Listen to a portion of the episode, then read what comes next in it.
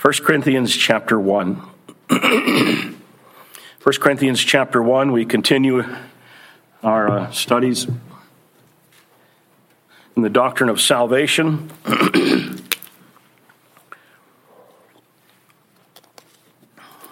we are into the section where we're dealing with redemption applied. And we're looking at the broad categories there, at least. We've seen that coming to faith in Jesus Christ and united to Him, we have righteousness. We are justified in union with Christ. We are with Him, sons of God. We've seen the doctrine of adoption. Today we come to the doctrine of sanctification. 1 Corinthians chapter 1 will be in a few different verses today, elsewhere as well. I'd like to begin here. Paul, called by the will of God to be an apostle of Christ Jesus, and our brother Sosthenes, to the church of God that is in Corinth, to those sanctified in Christ Jesus called to be saints, together with those who are in every place, call on the name of the Lord Jesus Christ, both their Lord and ours. Grace to you and peace from God our Father and the Lord Jesus Christ. Let's bow for prayer. Our Father, our hearts rejoice in all that you have done for us in Jesus Christ. It has been enriching to us to review the vastness of the great work done in us and for us through your Son, Jesus. We pray that you'll give us now today a clearer understanding of this doctrine of sanctification, and may we be encouraged by it to live lives that are godly in Christ Jesus. We pray in his name. Amen. Message today will be largely one of instruction as I try to clarify for you the meaning and then some of the implications of the doctrine of sanctification and the meanings of the words involved. Sanctification is a term that is not often understood as it is used by the biblical writers. Now, and I'll say that again because that's going to be the focus point of a, a, lot of what I have to say this morning. Sanctification is a term that is not often understood very well as it is used by the biblical writers. The word to sanctify, of course, means to make holy, and therefore it has something to do with becoming holy. But the question now this morning is in just what sense does this doctrine of sanctification tell us that we are holy or that we should be holy? Which is it? And there's just lots of there's a lot of there are a lot of differences of opinion around this and in fact many various denominational groups and various Christian circles have their distinctive models of sanctification.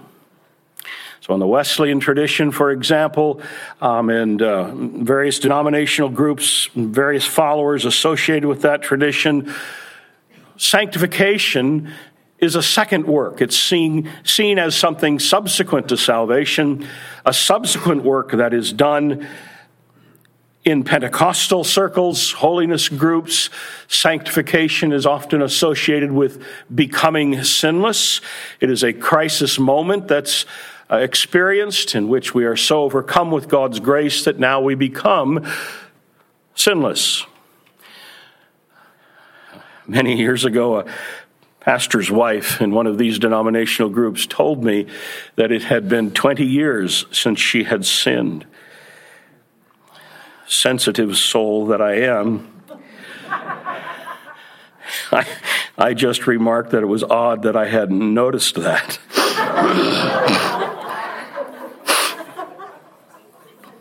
That's one model of sanctification.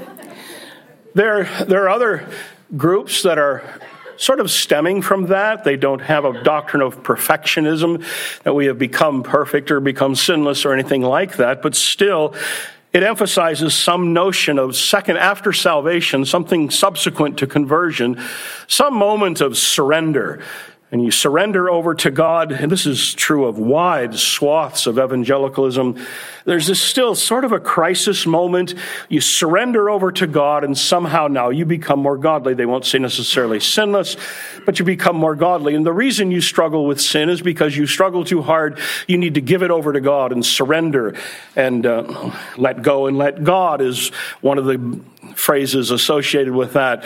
Uh, give it over to Him, and then He takes over, and then you become more godly in Christian living.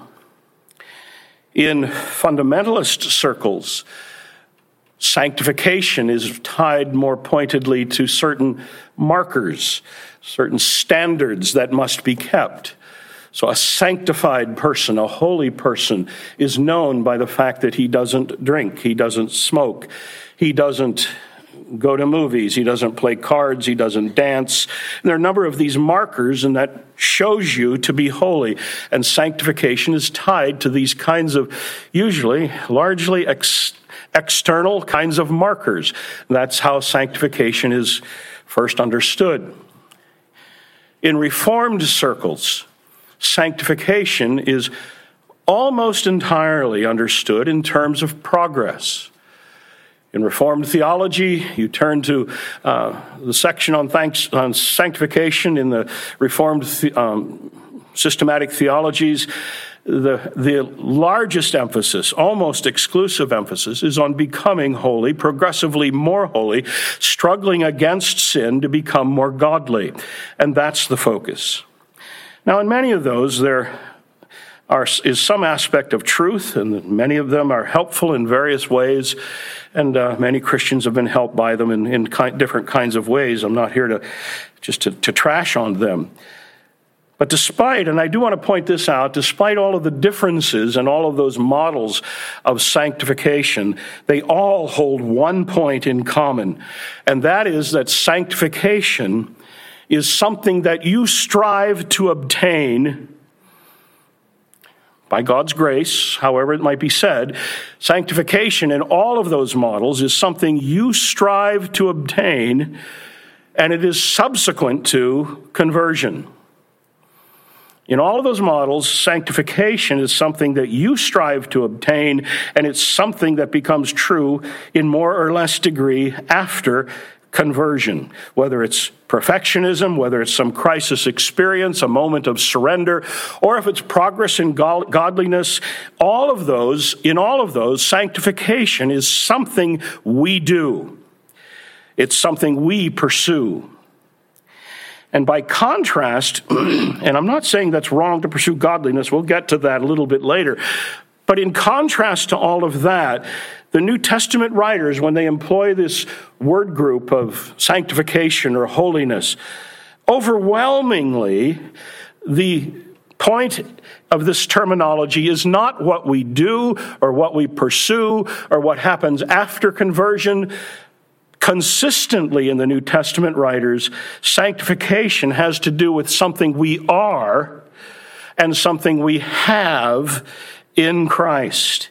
It's not subsequent to conversion. It's something that becomes true of us at conversion. It is a certain status that we enjoy because we are in Christ. It is something that's common to every believer. We have become in Christ consecrated to God made holy in Jesus Christ, and now we have in Christ become God's possession. We are His, and we are set apart now for His use. And I want you to see how that's, for example, the point here in 1 Corinthians 1 and verse 2. To the church of God that is at Corinth, to those sanctified in Christ Jesus. Notice Paul here is not writing to a subgroup in the church. He's addressing the church. And the church is described as those who are sanctified in Christ Jesus. They are not sanctified because of a certain progress. They are not sanctified because of some subsequent experience they have had or some subsequent attainment they have had. They are sanctified because they are in Christ Jesus. And then next, notice in the verse to the church of God that's in Corinth, to those sanctified in Christ Jesus, called to be saints. Now, the word means holy ones, and that's the way the New International Version, those of you who have that, it's the way it's translated there holy ones. I really wish they had preserved the translation saints. I asked one of the men on the translation committee the New International Version one time, why in the world did you guys drop saints for holy ones? He said, well, that's because of the confusion with Roman Catholicism. You become a saint when you're canonized sometime after death and the church recognizes you. You know, we don't want to have confusion. It's just that usage here that fixes that misunderstanding. But you know, they didn't ask for my opinion. But notice again, it's the church itself. It's not some subgroup in the church. It's the church itself. These people, all of them, are saints. They're sanctified in Christ Jesus. They're called to be saints. And it's the whole church. It's not just some superior godliness. We often use the word that way. He's a real saint. And okay, we know what we mean. But according to the usage here, the whole church. And notice here, and it's one reason I began with Corinthians, this is the Corinthian church. They're known for all of their problems. Divisions in the church, there are sexual problems, there's immorality, there's divisions of various kinds, even doctrinal divisions, and Paul says they're saints sanctified in Christ Jesus. And all of that we can see already that the biblical usage of the term describes not a pursuit, not something we pursue. It's not a later experience. It's not something later that we become. This is the common status of every believer in Jesus Christ. We are saints. You might not have thought of me that way before, but it's true. I am a saint sanctified in Jesus. If you'd like another example, glance down to the end of the chapter in verse 30. Because of him, that is God, because of him, you are in Christ Jesus, who became to us wisdom from God. That is, and here he explains what it is for Christ to be made wisdom to us righteousness, sanctification, and redemption. Now, we've already seen that in Jesus Christ, joined to Him and in union with Christ, we have righteousness, the righteousness that God requires of us, because Jesus is righteous. And because we have righteousness in Jesus, Paul can say here, in Christ, we are righteous. Christ is made to us righteousness, or we might say justification. So, also in that same sense, Christ is made to us sanctification. Does God require that you be holy? Yes, He does. And here's the glory of sanctification in Christ, I am holy. I am joined to Him, and because I am joined to Jesus Christ, I am sanctified. Sanctification in this in the biblical usage then is not first of all something that we do. It is a status that we enjoy because of our union with Christ. We are sanctified simply because we are in Christ. If you'd like, turn over a few pages. We'll see it again. Chapter 6, 1 Corinthians 6, verse 11. Now, in this chapter, Paul is dealing with some immorality on the part of some of the people in the congregation. He has to confront it. And he makes the statement in verse 9 and following. Well, let's start there. No, do you not know, verse, verse 9, do you not know that the unrighteous will not inherit the kingdom of God? Do not be deceived, neither by neither the sexually immoral, nor idolaters, nor adult adulterers, nor men who practice homosexuality, nor thieves, nor greedy, nor drunkards, nor revilers, nor swindlers will inherit the kingdom of God. And such were some of you, but you were washed you, and here it is, you were sanctified. Notice past tense. You were sanctified. You were justified in the name of the Lord Jesus Christ. This is a past experience. And notice here, and we'll see more about this later in the message, but Paul points to their sanctification as a reason why they shouldn't sin. You can't do that. Why can't you do it? Well, because you've been sanctified. That's why you can't sin. Which is exactly the reverse of the way the word is are used today. We'll see more of that in, in a little bit. So Paul is saying here simply, you can't give yourselves to sexual immorality because that's not in keeping with who you are in Jesus. Now, notice again, nothing in these verses say anything about what we do, what, we, what happens to us later, or some subsequent experience. In all of these verses, sanctification is something we have, it's something we are. Holiness is something we are because we are in Jesus Christ. And that is consistent. Get a concordance if you'd like. It's consistent with the use of this word and the, this uh, word group in the New Testament in the way the biblical writers understand understand it. Now, in Reformed theology, I mentioned that because well, let's us reform, let's pick on us. Sanctification, that term and that doctrine in the theology books largely focuses on, the discussion focuses on becoming more godly.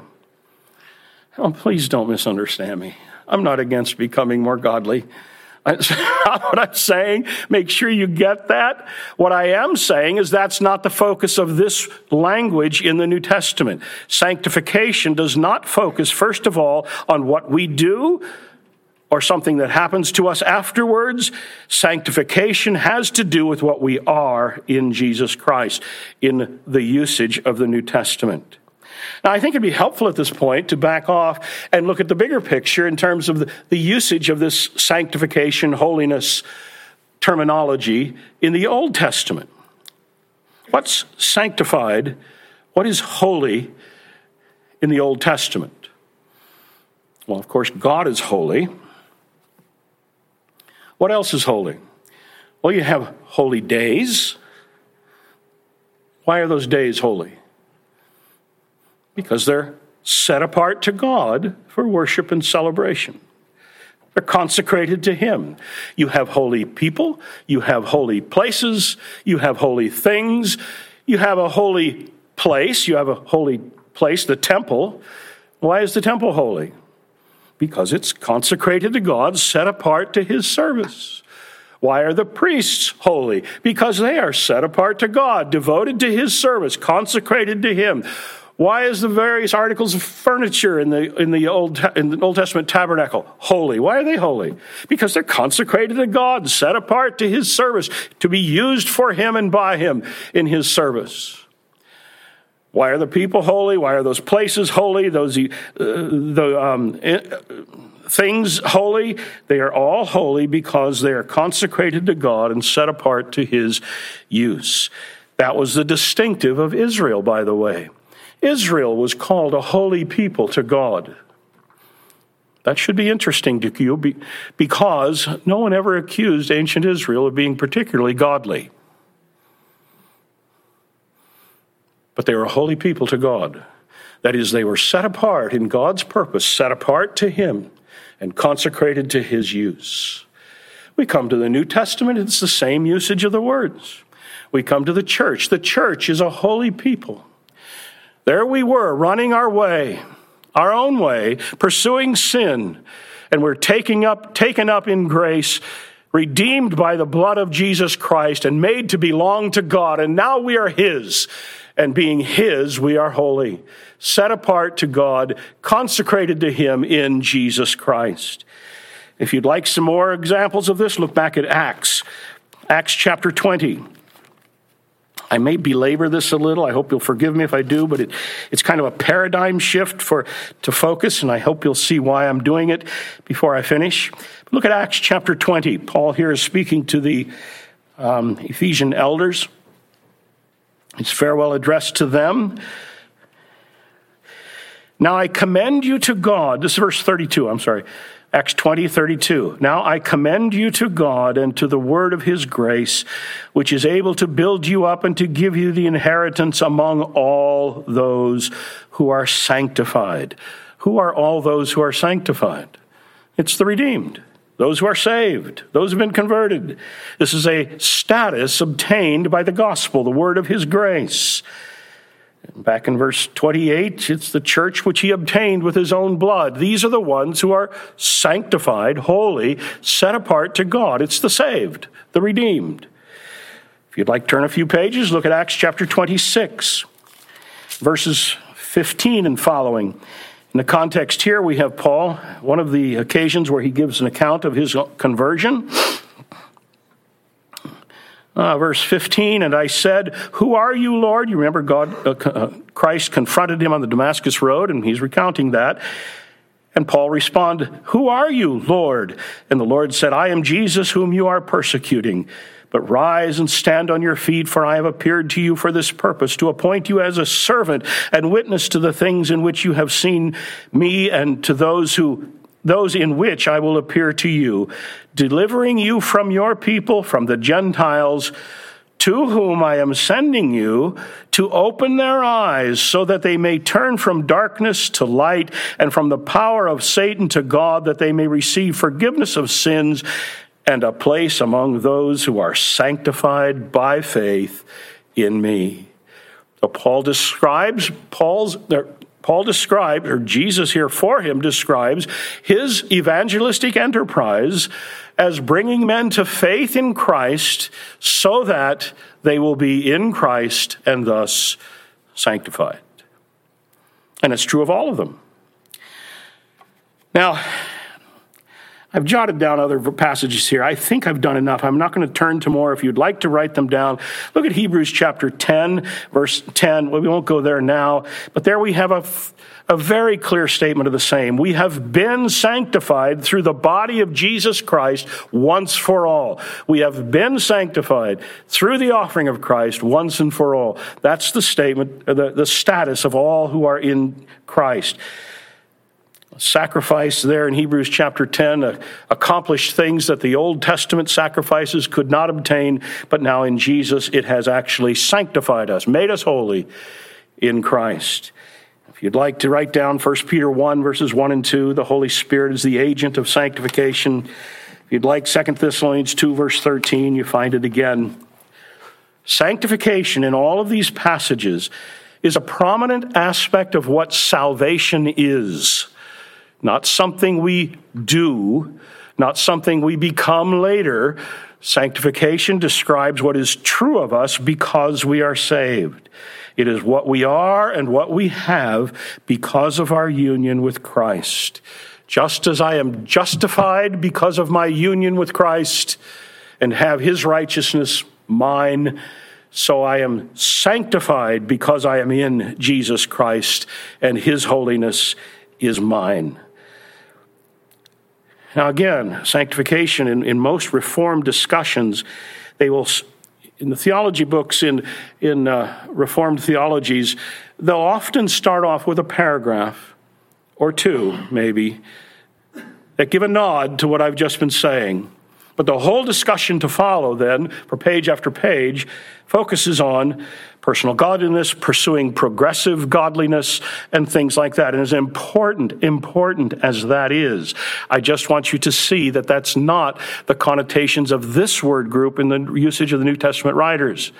If they want to talk about progress in godliness and becoming godly and pursuing that, they'll use terms like renewal, uh, pursuing glory that has become ours. They'll use terminology like godly. But this sanctified, holy language, primarily and first of all, has to do with what we are and what we have in Jesus Christ.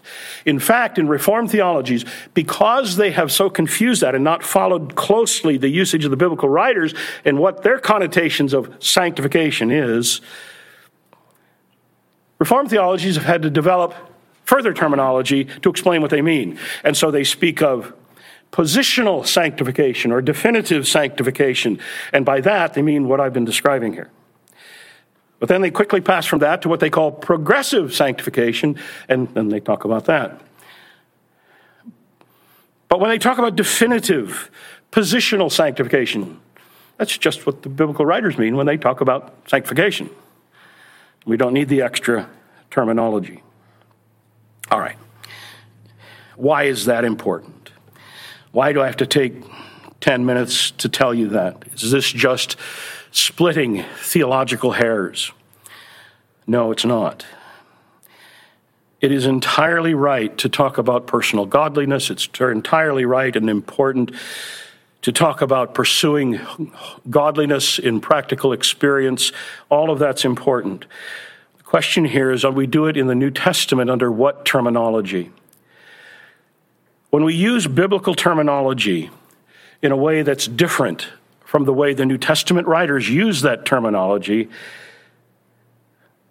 then we inevitably fail to appreciate what the New Testament writers mean by that word. And I think that's what happened with this doctrine of sanctification. Uh, in just the last 30 years, perhaps, or four, there's been a little bit more to be said on that. I'm not the only one doing this, but there's been a recognition that we've, we've missed that. And the, the difficulty is that when we, if when I speak of sanctification, I think in terms of what I must do, or if when I speak of sanctification, I think in terms of what I must obtain, then what becomes of what I am and what I have in Jesus? That gets lost, it gets overlooked. If sanctification is something that I must achieve, then what in the Bible will remind me that in Jesus Christ I am holy? In fact, isn't it important for us to know, in order to be godly, isn't it important to know, first of all, that in Jesus Christ I am holy and I've been made holy by my union with Him? Sanctification, holiness, is not, first of all, something that we strive to obtain. Sanctification or holiness is something that we have. It's a blessed blessing that we have in Christ, and it's meant to be appreciated. It's meant to be enjoyed by His saving work through Christ. God has made us His. He's consecrated us to Himself, and He has made us holy. And folks, we are meant to understand this. We're meant to know it, rejoice in it, to be encouraged by it that the holiness that God requires of us, He has given us in Jesus. You might wonder when you sin if sanctification is something that has eluded you. And you may not really believe that you're a saint, but holy is precisely what we are if we are in Jesus Christ, and we need to know that.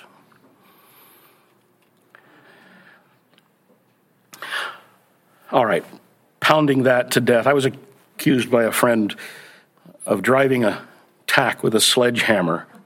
That's how I preach. I drive a tack with a sledgehammer. He said, Well, I, have done that now. Holiness, sanctification, that terminology in the New Testament has to do with what we are and what we have in Christ. In Christ, we are holy. But now then, does that mean that we are not responsible to be godly? No, in fact, our sanctification in Jesus Christ, our holiness in Christ, has massive implications with regard to Christian behavior. It's just that we must not put the cart before the horse. Once we've said we are holy in Christ Jesus. In Christ, we have been sanctified. Once we've said that, well, we might well expect that there ought to be some evidence of that in practical living. And that's exactly how the New Testament writers treated. New Testament writers at times refer to this or use this holiness or sanctification language in return in reference to personal conduct, godliness, but it's not quite like you might think. They don't speak of it in terms of progress. They speak of it in terms of the outworking of what we are in Christ. Pursue holiness Hebrews chapter 12. Hebrews chapter 10, we've already been told we're sanctified by the offering of Christ once and for all. Chapter 12, pursue holiness without which no one will see the Lord. That's often taken in terms of progress, progressive godliness. Well, just how much godliness do you have to obtain in order to see the Lord? You see, it's not about progress in holiness. It's about working out what has been given to us in Christ. You've been made holy in Christ. That must be evident. And apart from that, you show yourself to be lost. Now, there are plenty of passages that speak of it that way. Hebrews 10, Hebrews 12 uh, fills that in for us. I'm not going to go there. But let's, let's go back to 1 Corinthians since we started there. Often in the New Testament, the ethical commands are grounded in this that we are holy in Christ. All right, if I confuse things further, at least get this. The New Testament commands reduce to this be godly or be holy because you are holy. You've heard me say it a thousand times. You be what you are. Be what you are in Christ. Live that out. That's the way this terminology is used in the New Testament. So look at 1 Corinthians chapter 6 again. Told you we would be back there. 1 Corinthians 6, verse 9 again. Do you not know that the unrighteous will not inherit the kingdom of God? And so on. And then verse 11 is a reminder of their conversion, what they've become in Christ. Such were some of you, that is, sexually immoral, idolaters, adulterers, homosexuals, thieves, greedy, drunkards, revilers, swindlers. Such were some of you, but you were washed, you were sanctified, you were justified in the name of the Lord Jesus Christ by the Spirit of our God. Now, here, notice this, this is very important. Paul points to our sanctification as a reason not to sin. He is not, he's saying here, you can't sin. That's just not in keeping with who you are. You're holy. Let me say it this way Paul here is not saying resist sin in order to be sanctified. He is saying resist sin because you have been sanctified. Do you see the difference? Be what you are. You've been washed, you've been cleansed, you've been made holy in Jesus. You can't be a, a drunkard, you can't be an immorality. That's not who you are anymore. You've been sanctified. So live that out and make sure it's evident in the way that you live. Now, you've heard me say this many times that the the ethical commands of the New Testament telling us how to be godly and in all of its specifics, the ethical commands in the New Testament are grounded in the realities of Christ's work in us. Those of you who like the, the grammatical terminology, the imperatives are grounded in the indicatives, the commands are grounded in the realities of what's happened. That's consistent all the way through the New Testament.